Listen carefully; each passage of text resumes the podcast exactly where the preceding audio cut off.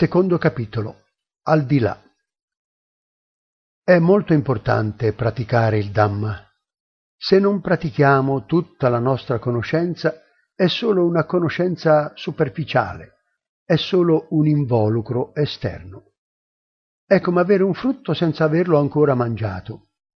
Anche se quel frutto lo teniamo in mano, non ne traiamo alcun beneficio. Solo per mezzo dell'effettivo atto del mangiarlo potremo conoscerne il sapore. Il Buddha non elogiò chi crede agli altri, elogiò chi conosce se stesso, proprio come succede con quel frutto. Se lo abbiamo già assaggiato, non abbiamo bisogno di chiedere ad altri se è dolce o aspro. I nostri problemi sono finiti. Perché sono finiti? Perché vediamo secondo verità. Chi ha compreso il Dhamma è come colui che ha compreso la dolcezza o l'asprezza del frutto. È proprio lì che tutti i dubbi sono finiti. Quando parliamo del Dhamma, anche se si potrebbe dire molto, si può ridurre tutto a quattro cose. Bisogna solo conoscere la sofferenza, conoscere la causa della sofferenza, conoscere la fine della sofferenza, e conoscere il sentiero della pratica che conduce alla fine della sofferenza. Questo è quanto. Tutto quello che abbiamo sperimentato sul sentiero della pratica si riduce a queste quattro cose. Quando le conosciamo, i nostri problemi sono finiti. Dove sono nate queste cose? Sono nate proprio nel corpo e nella mente, in nessun altro posto. Allora perché l'insegnamento del Buddha è così dettagliato e vasto? Per spiegare queste cose in un modo più sottile, per aiutarci a vederle.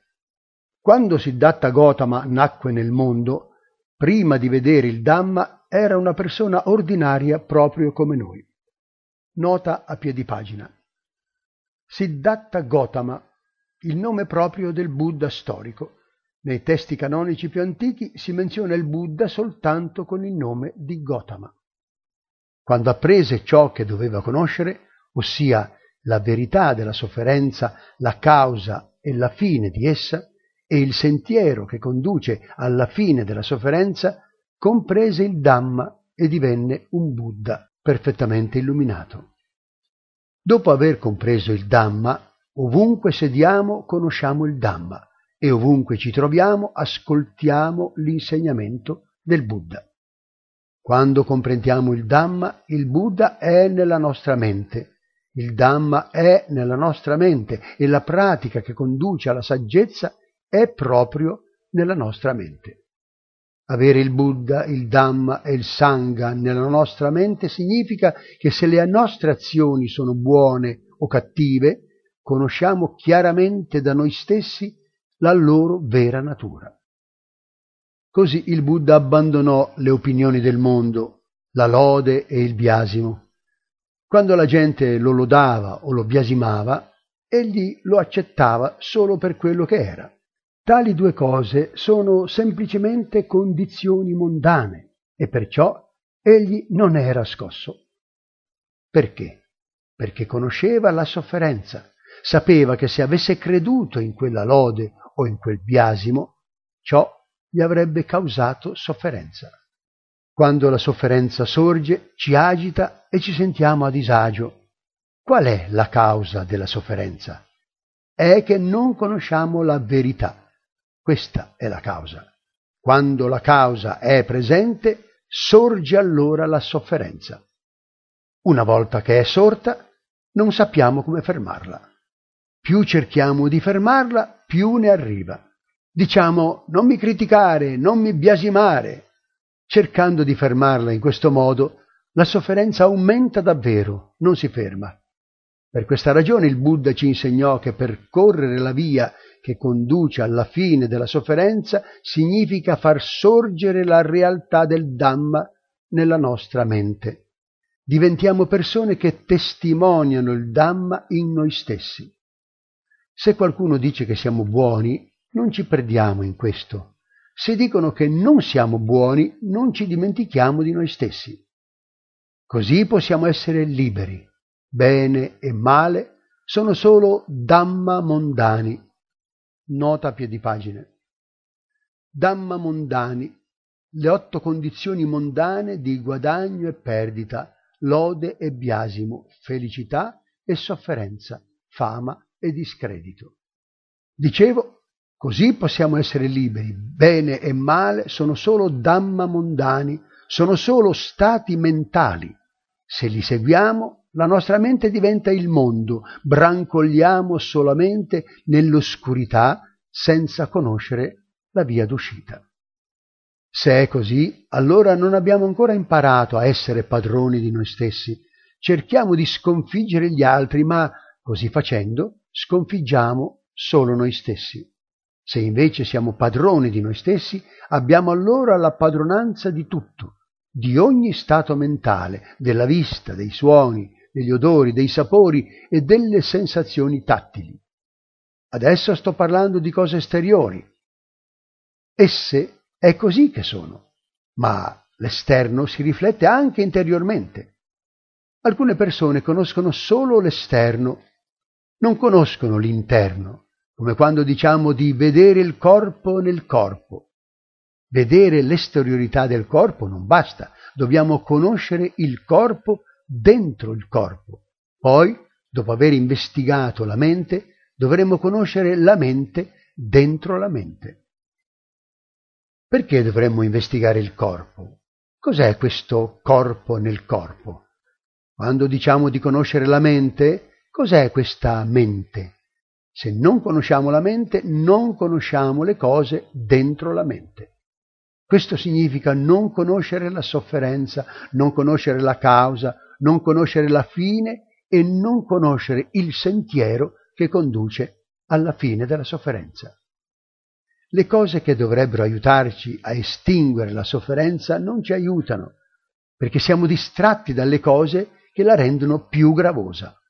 È proprio come se ci prudesse la testa e ci grattassimo una gamba. Se è la testa a pruderci, allora è ovvio che non proveremo molto sollievo, allo stesso modo, quando sorge la sofferenza, non sappiamo come affrontarla, non conosciamo la pratica che conduce alla fine della sofferenza. Prendiamo come esempio questo corpo, proprio il corpo che ognuno di noi ha portato qui con sé. Se vediamo solo la forma del corpo, non v'è modo di fuggire dalla sofferenza. Perché no? Perché ancora non vediamo l'interno del corpo, vediamo solo l'esterno lo vediamo solo come qualcosa di bello, qualcosa di sostanziale. Il Buddha disse che vedere solo questo non basta. Con i nostri occhi vediamo l'esterno. Può riuscirci pure un bambino, anche gli animali possono vederlo, non è difficile. L'esterno del corpo si vede facilmente, ma dopo averlo visto ci restiamo invischiati, non ne conosciamo la verità. Dopo averlo visto lo afferriamo, ed esso ci morde. È per questo motivo che dovremmo investigare il corpo nel corpo. Qualsiasi cosa ci sia nel corpo, forza, guardiamola. Se guardiamo solo l'esterno, non si capisce. Guardiamo i capelli, le unghie e così via e vediamo solo belle cose che ci seducono.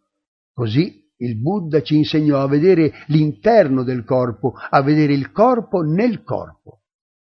Cosa c'è nel corpo? Guardateci dentro con attenzione, vi troveremo molte sorprese, perché non le abbiamo mai viste anche se sono dentro di noi. Ovunque si vada, le portiamo con noi. Le portiamo con noi quando siamo seduti in un'automobile, ma non le conosciamo affatto. È come se andassimo a trovare alcuni parenti a casa loro e ricevessimo un dono. Lo prendiamo e lo mettiamo nella nostra borsa, poi ce ne andiamo senza averlo aperto per vedere cosa c'è dentro. Quando infine lo apriamo, è pieno di serpenti velenosi. Così il nostro corpo. Se vediamo solo l'involucro, diciamo che va bene, che è bello. Ci dimentichiamo di noi stessi, dimentichiamo l'impermanenza, la sofferenza e il non sé. Se ci guardiamo dentro, questo corpo è davvero repellente. Quando osserveremo in accordo con la realtà, senza cercare di addolcire le cose, vedremo che tutto è davvero penoso e stancante. Sorgerà distacco. Questa sensazione di disinteresse non significa provare avversione nei riguardi del mondo o di qualcosa. Mettiamo semplicemente ordine nella nostra mente e la nostra mente lascia andare. Vediamo le cose come non sostanziali e non affidabili, le vediamo solo così come sono. Per quanto vogliamo che siano in un certo modo, esse, senza curarsene, si limitano ad andare per la loro strada. Se ridiamo o piangiamo, sono semplicemente così come sono. Le cose che sono instabili sono instabili.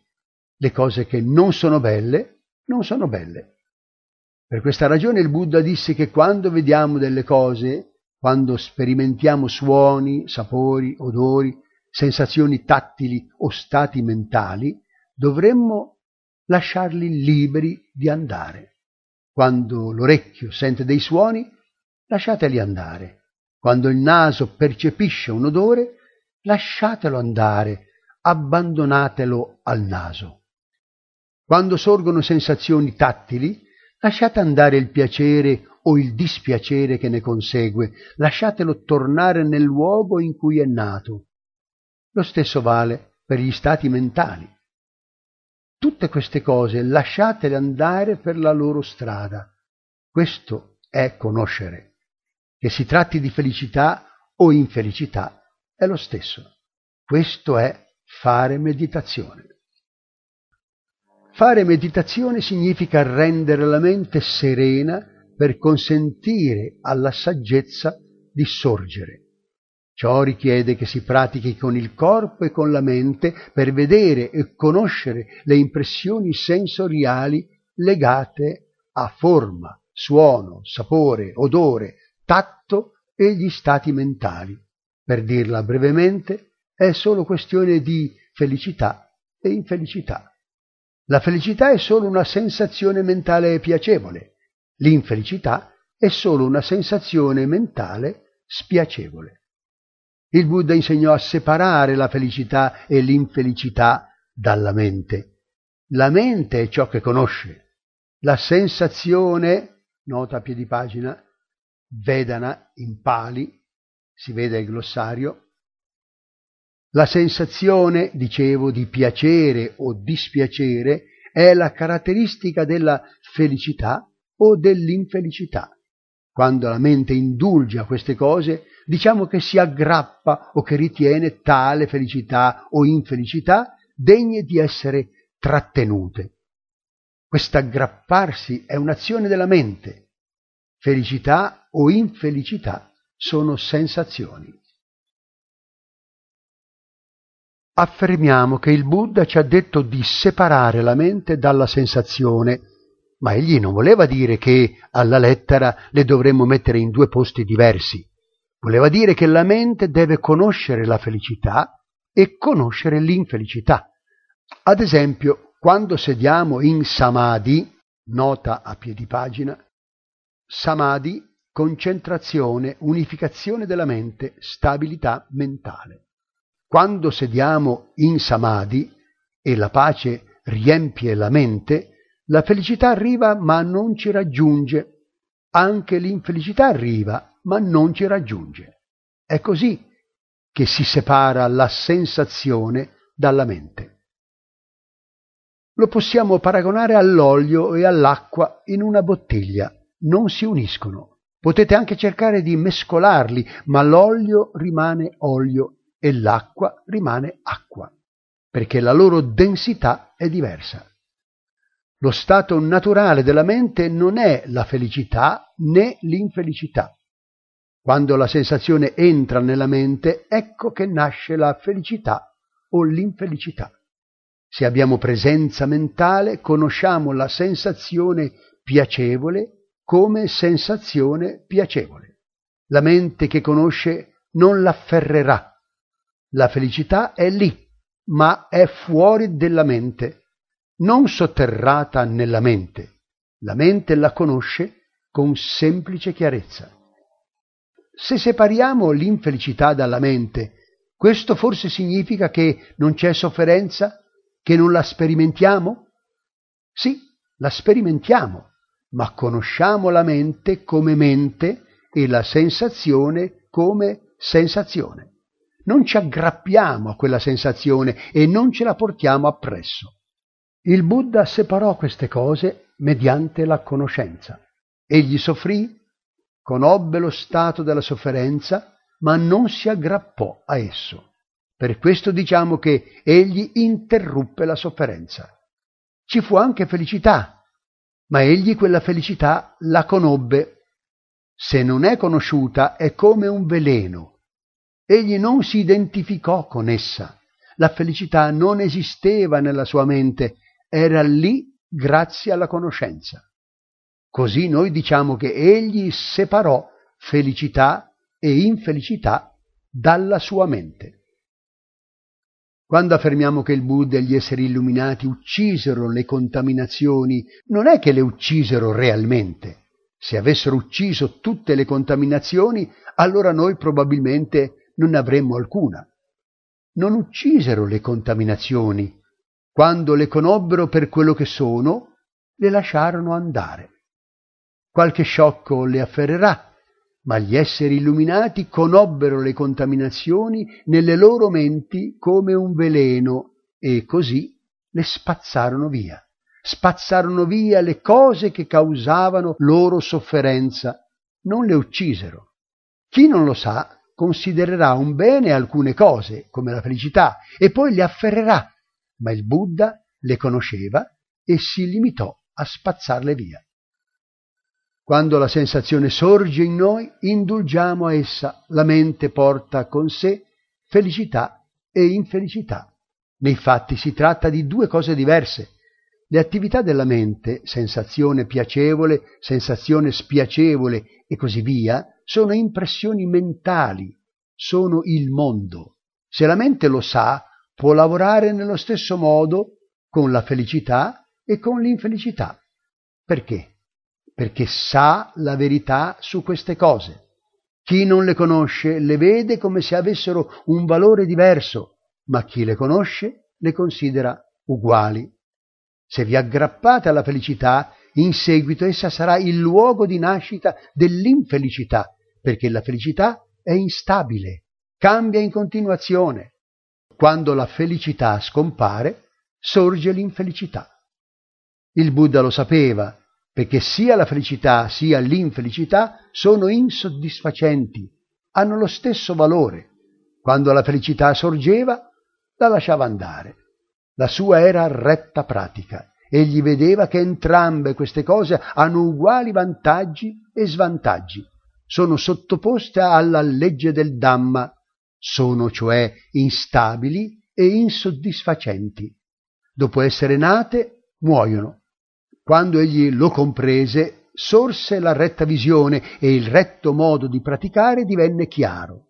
Nota a piedi pagina. Retta visione Sammaditti. La retta visione è il primo fattore del nobile ottuplice sentiero. Non importa quale tipo di sensazione o di pensiero sorgesse nella sua mente, egli semplicemente sapeva che faceva parte dell'altalena continua di felicità e infelicità. Non si aggrappava a esse. Quando il Buddha aveva da poco conseguito l'illuminazione, tenne un sermone sull'indulgenza al piacere e sull'indulgenza al dolore. Monaci, indulgere al piacere è la via dell'assismo, indulgere al dolore è la via della tensione. Queste erano le due cose che avevano ostacolato la sua pratica fino al giorno in cui divenne l'illuminato, perché prima non le aveva lasciate andare. Quando le conobbe, le lasciò andare e fu così in grado di pronunciare il suo primo sermone. Per questo diciamo che un meditante non dovrebbe percorrere la via della felicità o dell'infelicità, bensì conoscerle Conoscendo la verità della sofferenza, conoscerà la causa della sofferenza. la fine della sofferenza e il sentiero che conduce alla fine della sofferenza. E la via d'uscita dalla sofferenza è la stessa meditazione. Detto in modo semplice, dobbiamo avere consapevolezza. Consapevolezza è conoscere, è presenza mentale. Proprio ora cosa stiamo pensando? Cosa stiamo facendo? Cosa abbiamo con noi proprio ora? Se osserviamo in questo modo, siamo consapevoli di come stiamo vivendo.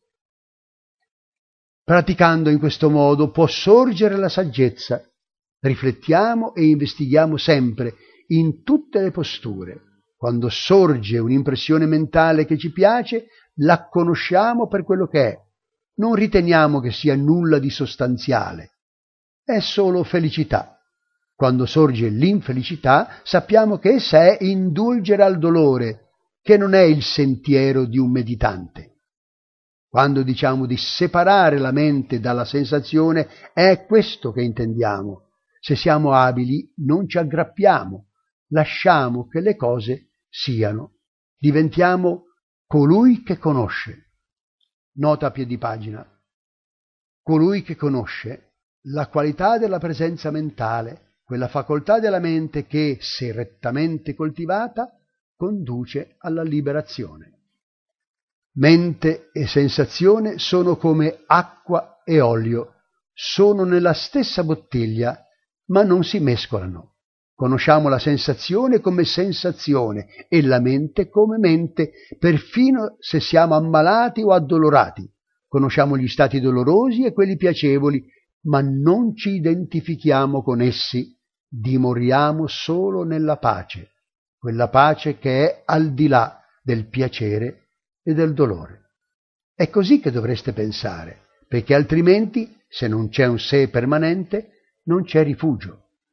Dovete vivere in questo modo senza felicità e senza infelicità. Dovete stare solo con il conoscere, senza portarvi dietro le cose fino a che non conseguiremo l'illuminazione, tutto questo può suonare strano, ma non importa, impostiamo il nostro obiettivo in questa direzione.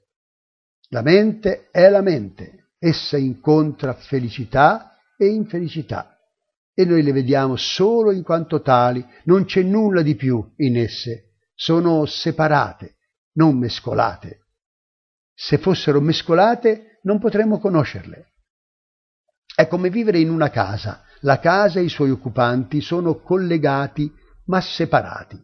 Se nella nostra casa c'è un pericolo, siamo angosciati perché dobbiamo proteggerla, ma se la casa va in fiamme, dobbiamo uscire.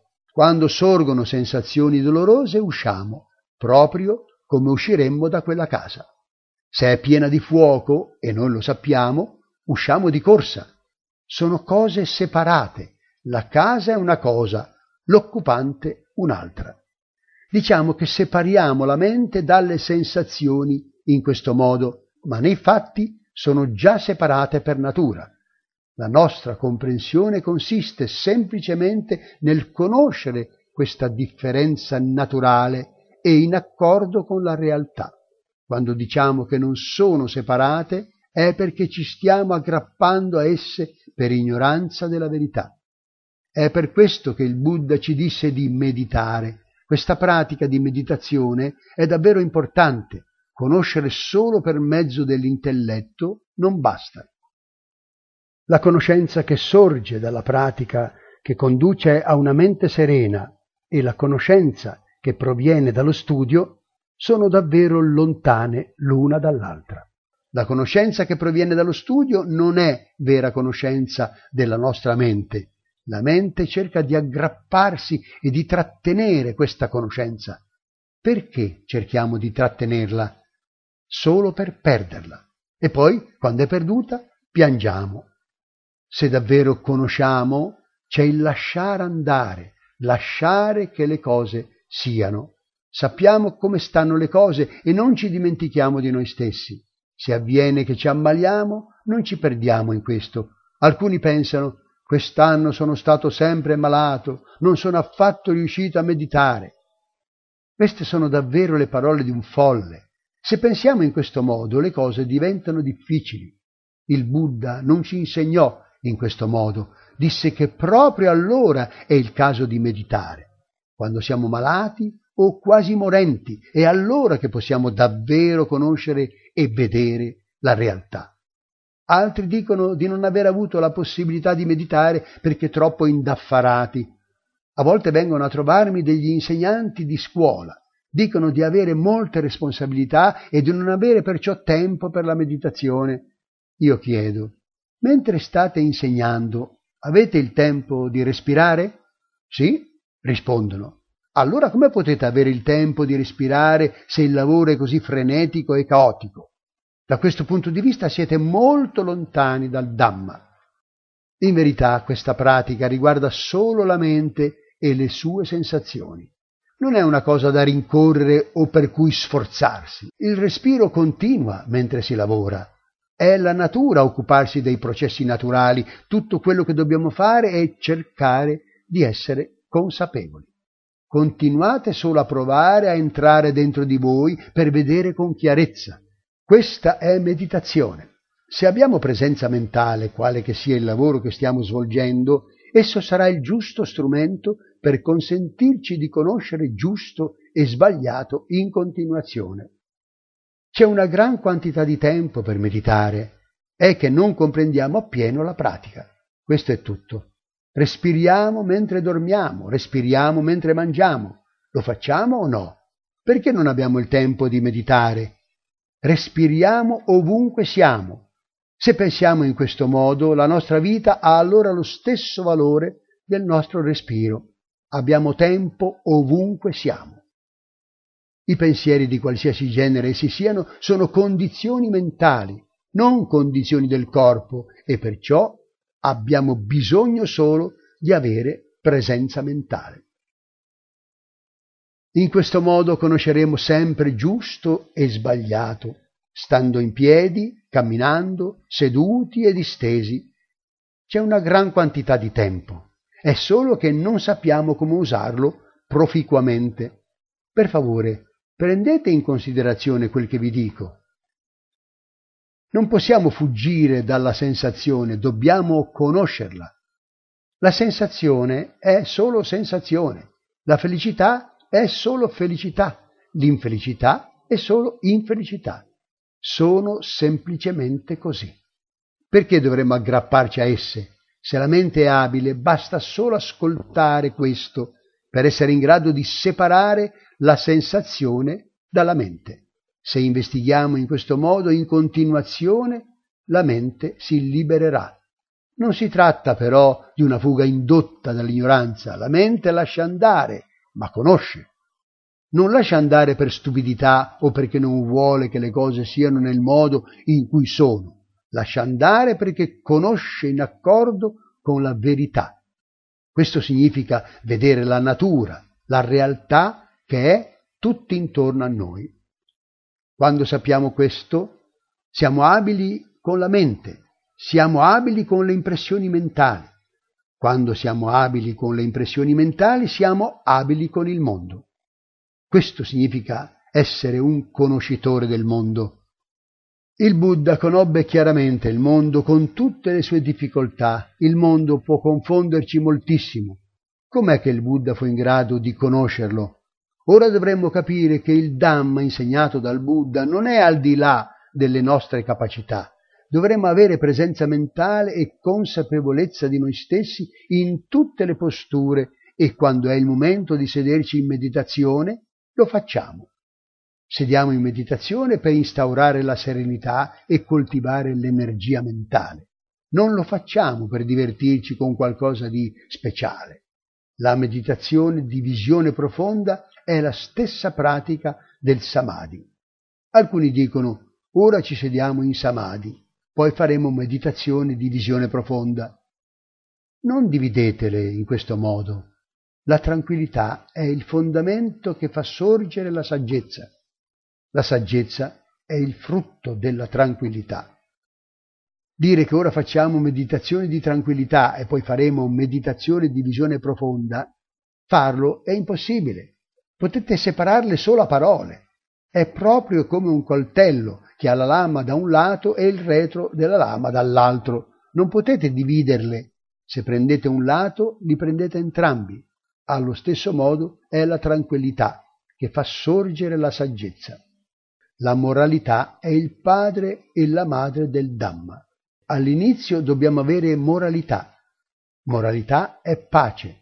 Questo significa che non si commettono cattivazioni con il corpo o con la parola. Quando non facciamo cose sbagliate, non ci agitiamo. Quando non ci agitiamo, la pace e il raccoglimento sorgono nella mente. Per questo diciamo che moralità, concentrazione e saggezza sono il sentiero verso l'illuminazione percorso da tutti gli esseri nobili. Sono tutte queste una sola cosa. Moralità è concentrazione, concentrazione è moralità. Concentrazione è saggezza, saggezza è concentrazione. È come un mango. Quando è un fiore lo chiamiamo fiore, quando diventa un frutto lo chiamiamo mango, quando matura lo chiamiamo mango maturo. Il tutto è un mango, però cambia continuamente. Il grande mango cresce dal mango piccolo, il piccolo mango diventerà un grande mango. Li potete considerare frutti differenti oppure uno solo. Moralità, concentrazione e saggezza sono in relazione in questo modo. Alla fine tutto è un sentiero che conduce all'illuminazione. Il mango, dal momento in cui all'inizio appare come fiore, semplicemente cresce in direzione della maturazione. È sufficiente. Dovremmo vedere le cose in questo modo, Comunque gli altri lo chiamino, non importa. Appena nasce, cresce verso la vecchiaia e poi verso quale direzione. È così che dovremmo contemplare. Alcuni non vorrebbero invecchiare, quando invecchiano si deprimono. Queste persone non dovrebbero mangiare mango maturi. Perché vogliamo che i mango siano maturi? Se non maturano presto li facciamo maturare artificialmente, vero? Quando però diventiamo anziani siamo pieni di rimpianti Alcuni piangono, temono di invecchiare o di morire. Se è così, non dovrebbero mangiare mango maturi, meglio che mangino solo i fiori. Se riusciamo a vedere in questo modo, possiamo vedere il Dhamma. Tutto diventa chiaro. Siamo in pace. Dovete solo decidervi a praticare in questo modo. Oggi il presidente del Privy Council con i suoi collaboratori sono venuti per ascoltare il Dhamma dovreste prendere ciò che ho detto e contemplarlo. Se qualcosa non è giusto, vi prego di scusarmi. Sapere se è giusto o sbagliato dipende però dalla vostra pratica e dal vedere da voi stessi. Se è sbagliato, sbarazzatevene. Se è giusto, prendetelo e usatelo.